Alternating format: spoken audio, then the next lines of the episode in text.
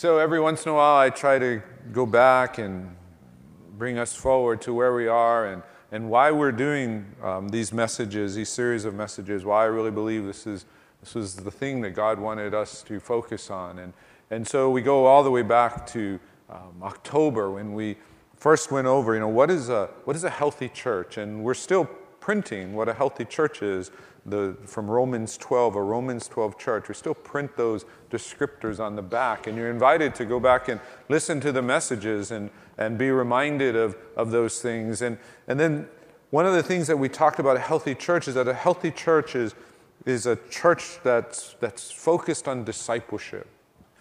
Being discipled, making disciples. The Great Commission was that we were to go into all the world and, and make disciples. And disciples are not simply um, meaning that people profess Christ, but that they become disciples of Christ, that they actually become these, these followers, these students who, again, are, are, as I've tried to define discipleship, they're acquiring knowledge about God that is changing them to help them become more like Christ.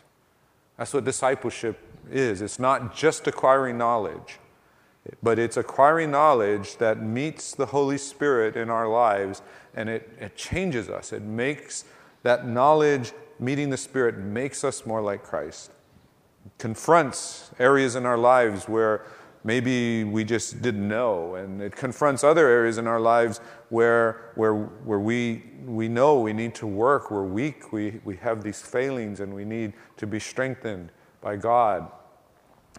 It, it works through these, this baggage that we carry, these grudges that we hold, this, this, this so much negativity that we have towards others that we, we, we don't want to deal with. We, we just want to leave it on the side and we think it's not affecting, it, affecting us, but it, it, pulls us, it pulls us down.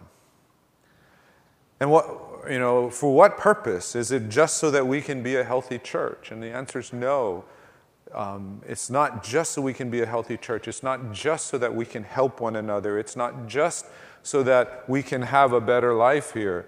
No, God is, is wanting us to be a healthy church, a church of disciples, so that we might be able then to, to spread His kingdom in this world, to be able to help others understand the truths that we, have, that we understand, to help others to see that God is who He says He is, and He is doing what He says He's doing. So it's not simply. Um, it's not simply just so we can have better lives.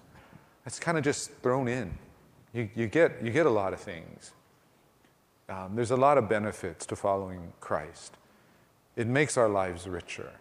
But if that's the only reason that we're Christians, we're missing the point. It has to be about more than that.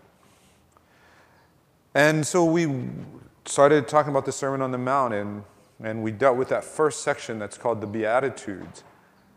And, you know, we talked about the first week, you know, what do disciples feel? And, and disciples have a good perspective on who they are in comparison to God, and, and they have a good perspective on, on, on what is needed in this world. And then we talked about what motivates disciples, what you know, causes us to do what we do. And, and it's the seeking for righteousness, not just for ourselves, but seeking righteousness for the world. And then last week we talked about what did disciples do, and we said one of the one of the main things, one of the common things that all disciples do, that whether they're good at it or not, it's it's it's what they do and it's in their spirit that they want to do it, is they are peacemakers. And we talked about what, what peace meant and how peace is not simply the absence of conflict, but that they're, they're peacemakers. We seek to bring reconciliation Reconciliation doesn't just simply mean we all say we're sorry. Reconciliation means that, that the relationship is, is, is not just made whole again, it's made better. That every time we have reconciliation, we're not just returning back to square one, but our relationship is better. We know each other better. We're closer. We're stronger. And one of the things that I touched on, but I don't really think that I, I, I emphasized enough, is, is how is this how is this possible? How is this peacemaking possible? Because some of us are just kind of peaceful people, and some of us are, you know, have kind of a mediating spirit. But for a lot of us, we're not that way, or we have our limits. We can be only to a certain extent.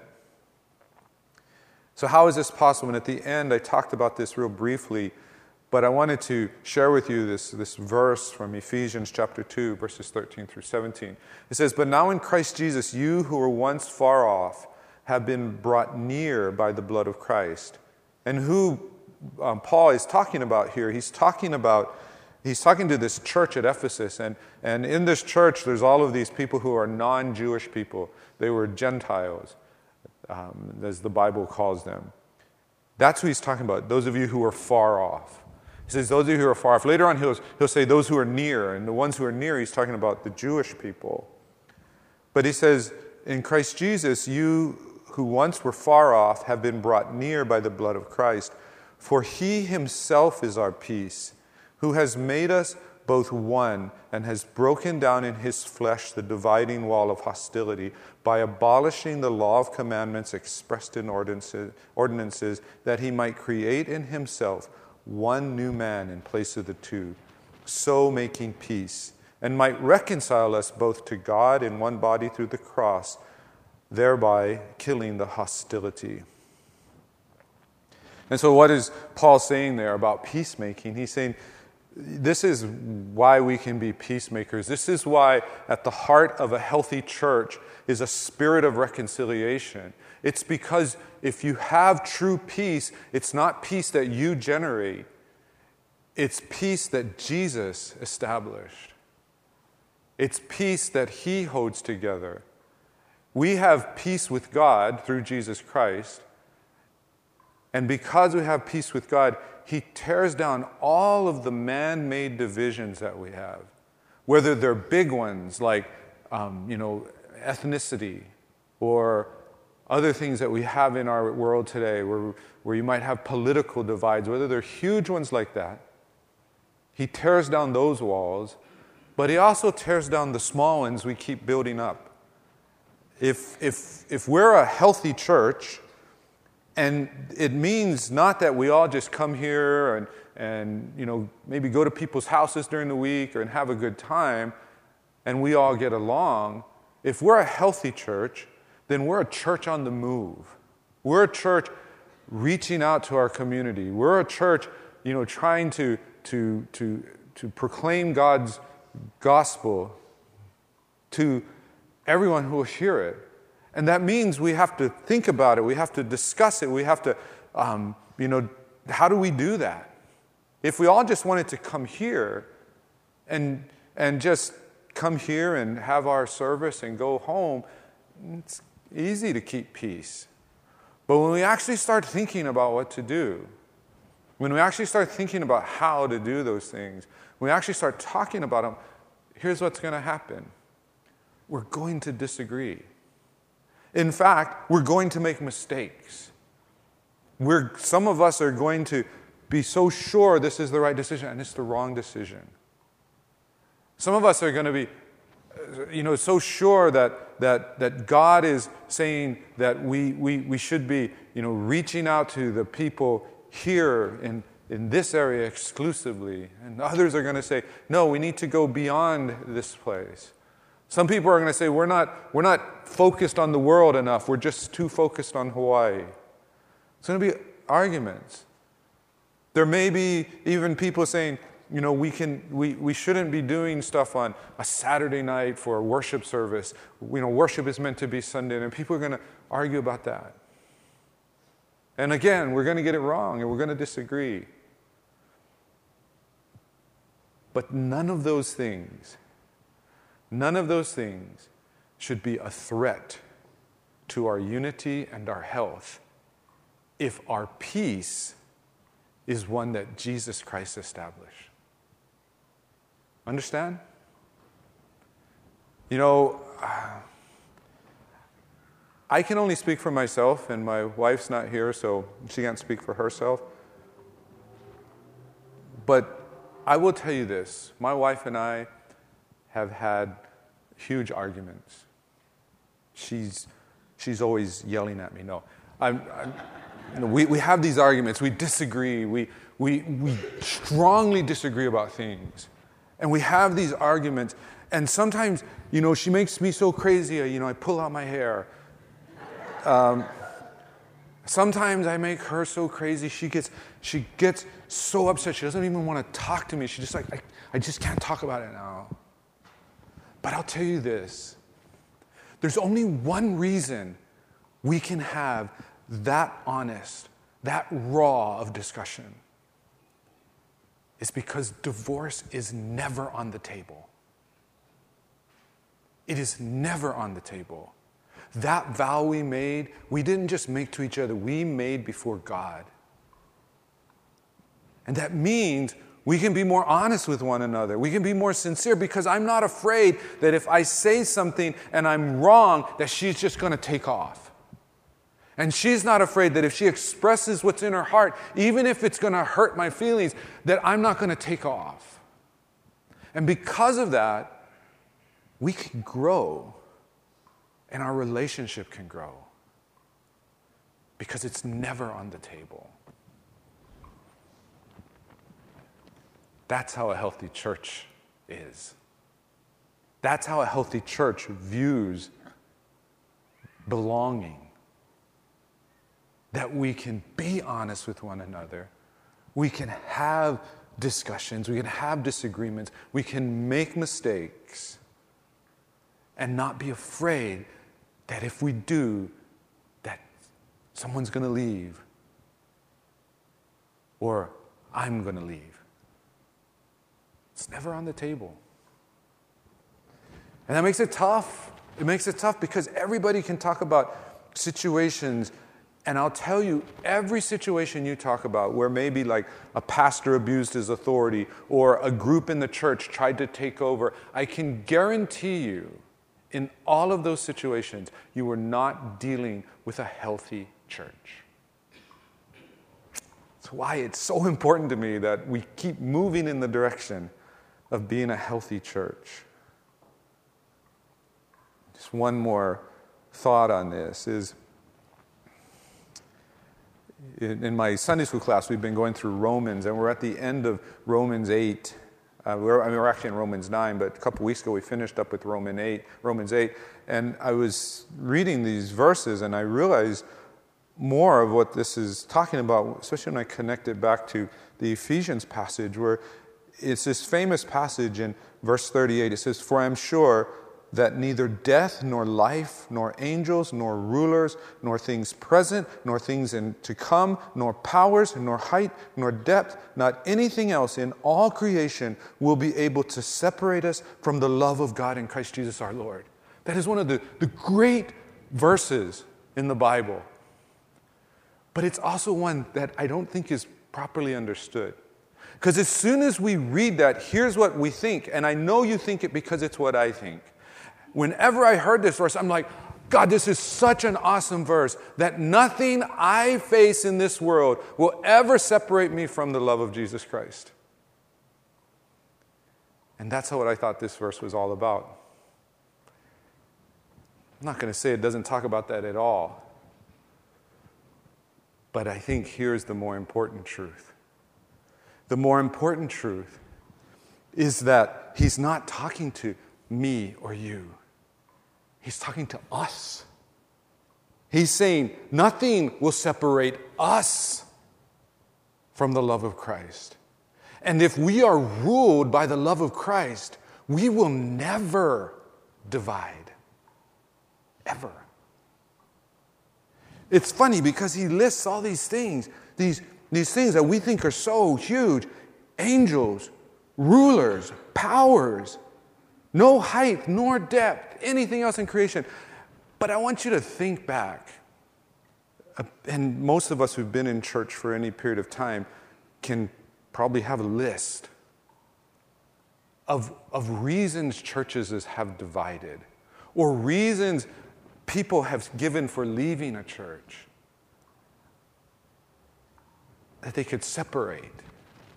That the love of God in Christ Jesus our Lord wasn't powerful enough to hold them together.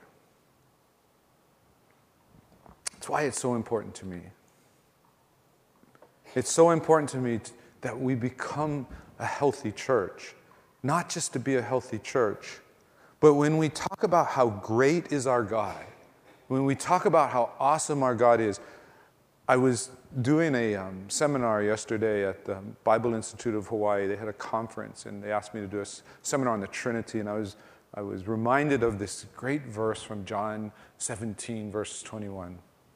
And it's where Jesus is praying for, for those who would believe, would believe in the testimony of the apostles. In other words, he's praying for us. And he says, Father, let them be one, as you and I are one. And then he ends that sentence by saying this so that the world will know that you have sent me. Our unity, our healthy unity in Christ, is one of God's main ways, main displays, main pieces of evidence that He is God and that He sent Jesus. And He is accomplishing what He said He would accomplish. Well, we come into this then kind of irony here because if we get this, if we get this, the way the movie, if Hollywood was making a version of this theology, the way this happens is we all kind of struggle with this. We think about, you know, the love of God. We think about being peacemakers and we, we have our ups and downs, and then all of a sudden we all get it. And the way Hollywood would end this movie is we all get it, and we are all this wonderful, big, happy family. And that's partly true. But, but there's still a world out there. And it's a world that bases its relationships on power.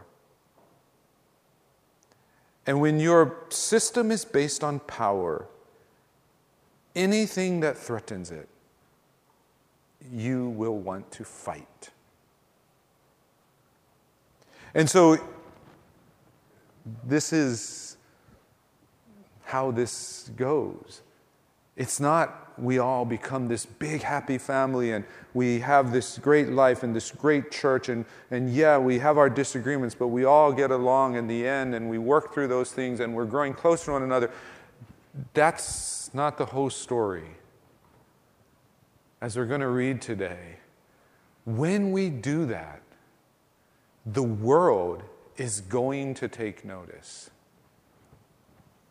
And when the world takes notice, it will be forced to respond.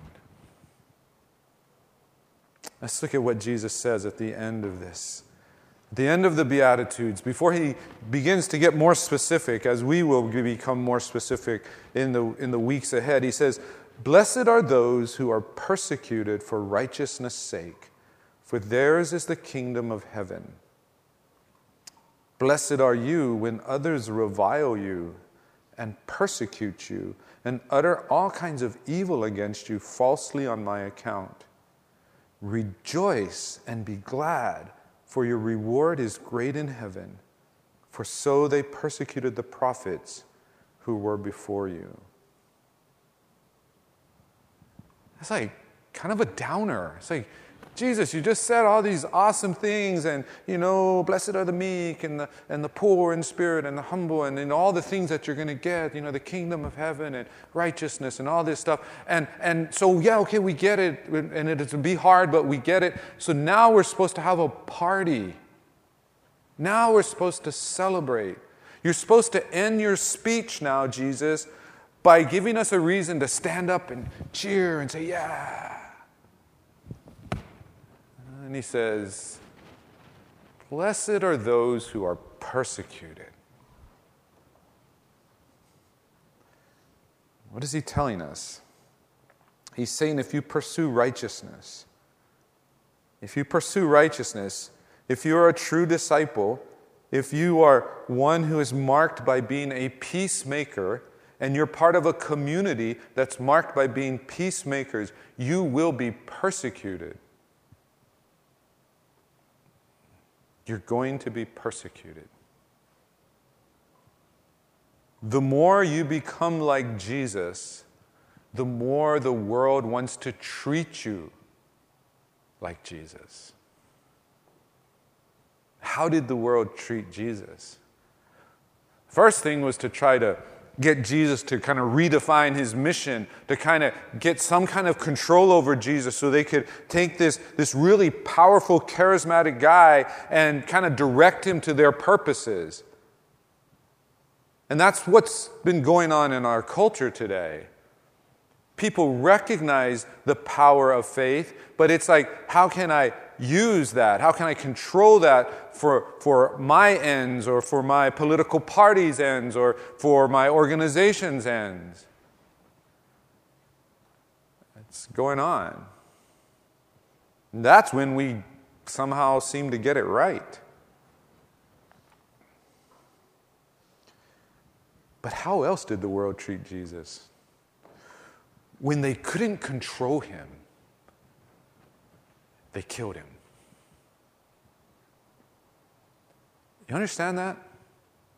You understand when you are saying, I want to become more like Jesus, what you are saying is, I want to become more and more someone that, that the world will look at, and that if the world doesn't accept the message of what Jesus is saying, they will want to silence it. You understand? We always think about the becoming more like Jesus, being the Christ likeness, as just being, you know, uh, nicer, being more joyful, having peace, loving, caring about others. And those are all true. But what we sometimes forget is that when the world actually dealt with the real Jesus, they ultimately couldn't deal with him. And so they got rid of him. True disciples will face persecution. If you've managed to live your whole life as a Christian, never faced any level of persecution, you gotta ask yourself why. How is that possible? Now, I'll tell you, part of it is, you know, we live in a nation that, you know, says freedom of religion. And so maybe we, you know, we don't see that.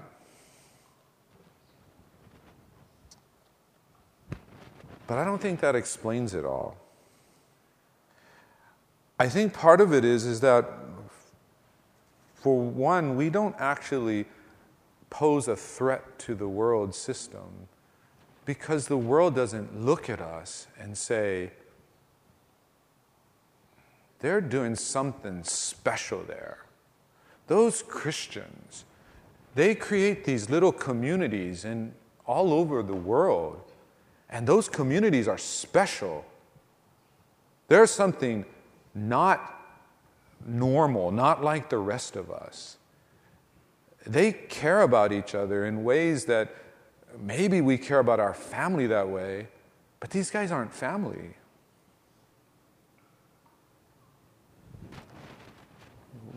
We're not persecuted because the world doesn't know us. You know, I went to, I didn't have to go to prison because I learned all my prison life lessons at high school I went to a public school. Um, public school voted the most violent school in the state a couple years in a row. Uh, we didn't make t shirts or bumper stickers to celebrate it, but we all knew it. And one of the things you learned when you're in a school like that is you want to not get hassled, you want to not get, you know, picked on or anything. One of the things you do is just don't draw attention to yourself. Be like ninja student. Get in there, do your thing, get out. Don't be a big old loudmouth drawing attention to yourself. Don't be bragging all the time about how awesome you are. Just keep going, and maybe no one will notice you. And I think that's sometimes our approach in Christianity. Is that we think like, ah, no one, no one's going to notice me, and if they don't notice me, I'm not going to get face any kind of persecution. And so we can live our lives in relative peace. But let me tell you a few things about this persecution. Jesus is very clear that it's persecution for righteousness' sake. It's not persecution because you're a jerk or a punk or you, you know, you say mean things. Some people think persecution is anytime somebody opposes them. But no, it's when they oppose you for righteousness' sake. And that's where you get that paradox where you're, you're supposed to be this peacemaker, but the better you are at being a peacemaker, the more conflict you actually stir up. You see, what will happen is if Christians, even a relatively small group of Christians, really started to live out what it means to be a community of faith, one body in Christ, to be one as the Father and the Son are one, if they really started to live that out, and they lived it out in a way that nobody could call them some kind of cult where there's some kind of leader who's mind control, or, or they can't say that they're just a bunch of certain personality types that just kind of follow. But there's actually this diverse group that's able to come together in this, this kind of community. If that happens, it takes away people's excuses. They can't say, like, oh, yeah, yeah, yeah, the Bible teaches all those things, but those things, you know, they're kind of like idealistic. No one can, can do that. Or they can, you know, they can have excuses like, you know, saying, like, you know, you're not even doing it. Why do you think it's true? But when they actually see, when they actually see this truth lived, these disciples in a healthy community coming from every walk of life, this diverse group that has no earthly, natural reason to be together, who in fact are more united and more loving than even family relationships. When they see that, they don't got an excuse anymore. And when you don't have an excuse, you are either going to say, I should join them. That's what I want. That's what I've been longing for. And they've proved to me that it's possible. Or you're going to say, we need to get rid of the excuse. We need to get rid of that thing so that we can have excuses. I said that backwards. It's a threat. It's a threat to, to this communities that are maybe based on power because now this is based on what Jesus has said. So keep in mind, just because you're persecuted doesn't mean you're a disciple. But if you are a disciple, you will be persecuted. You see, as soon as we in the church who claim to have been changed by Jesus Christ, as soon as we start dealing with our problems the way the world does, the world goes, no difference, no problem. But when we do something different, when we live out true Christianity, true Christianity offends people. It challenges them it makes them choose join or get rid of. And I just want to tell you that. I'm not telling you that for any other reason than Jesus told us the same thing. I'm telling you that to be honest. That when we get this right, the more we become a healthy body of Christ, the more we're going to face opposition. It's just how it is. Well, the second thing we see here is that even when persecuted, even when persecuted, true disciples seek to make peace with those who persecute them. Jesus has, has said, and Paul will repeat similar words we're to love our enemies. So we get this kind of weird cycle. We get healthier, we become peacemakers, we become one body united in Christ. We're then persecuted by the world, and instead of attacking back, we love those who are persecuting us. And the more we do that, the more they're going to want to persecute. And in case you miss what this idea of love is, it's not just having, you know, positive, happy, warm feelings about somebody. Paul says it in Romans where he says that you bless those who persecute you. You bless them. And what bless means is not to say, oh, bless you. What bless means is that you want them, you want them to have the best they can have. You want them to succeed. And so we're placed in this world, and if we're in this world and in our lives, not just individually, but as a church, we are reflecting who Christ is, we're going to face persecution. And when you do, the response is be even more like Christ be even more like Christ. And I know that that, that challenges so much of what we think and who we are. It gets to this, this very this, this core, like, oh, how can we do that? That's, that's crazy. That's naive. It might be, but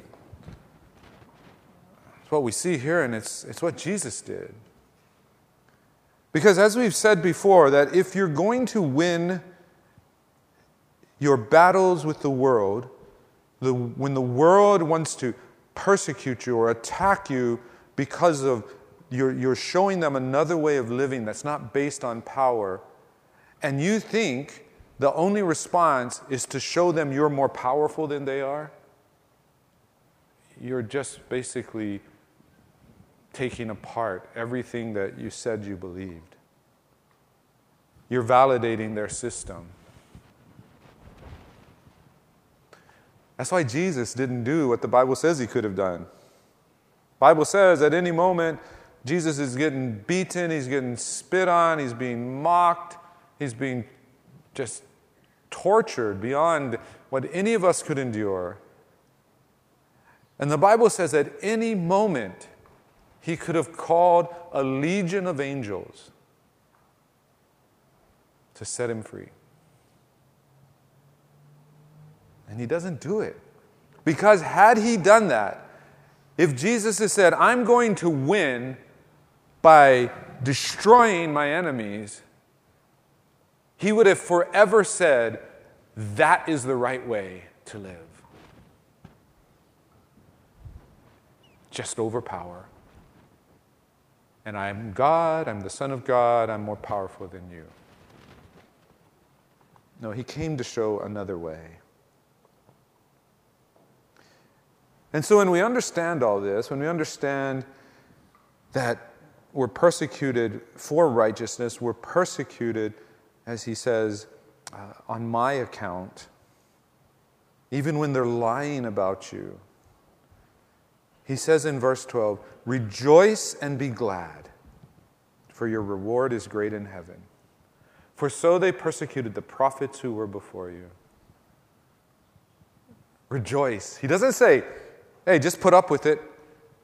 He doesn't say, endure, tolerate, grit your teeth, bite your tongue. He says, rejoice. You know why I know my faith is really small? is because when I read about the faith of some of the first century Christians who read these verses and lived these verses, and I know unless somehow God's Spirit took a hold of me, there's no way I could do what they did. When, when the emperors, especially Nero, who was kind of crazy, you know, when he would persecute the Christians, and they said one of the things he would do is he would, he would, he would prepare them and put them on these posts and, and put like wax around them and set them on fire to light his garden. They said, you know, we know like they would, they would be taken to the Colosseum, often having to, to either be killed in some way or, or to have to fight against these wild animals and, and be killed. And I'm sure not all of them did this, but I know history tells us a lot of them, in the midst of that, sang songs, worshiped, rejoiced.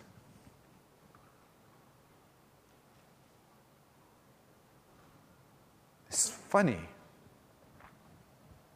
It's funny that uh, those, those early Christians who, who were in such such more dire circumstances than we ever have been seem to have so much more joy. So much more joy. Part of the reason they had joy is because they knew they weren't, they weren't being justly persecuted. They know they were being persecuted because they were following Christ.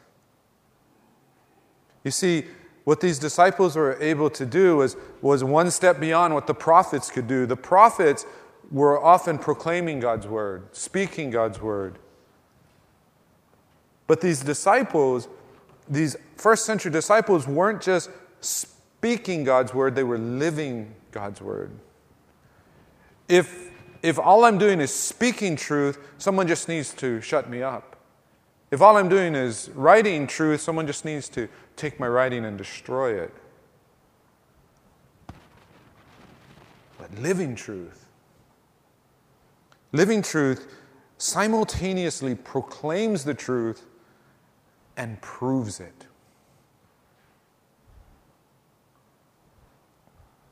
It's what the world needs to see.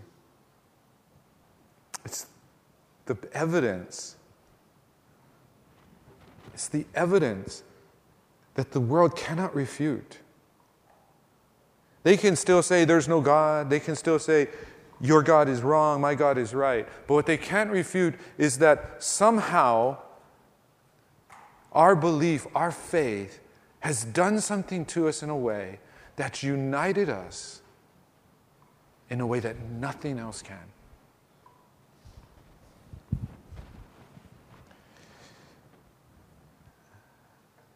That's why it's important that we be a healthy church.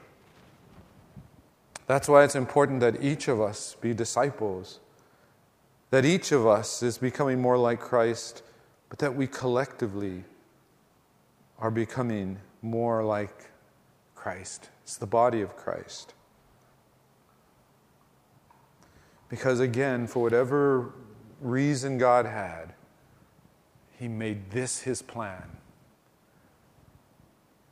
tell the world through my people, show the world through my people. How we live matters.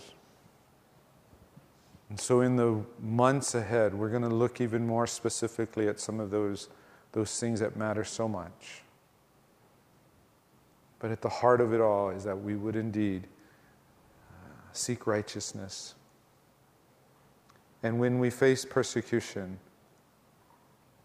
that we would find it a great joy that we're walking on the right path.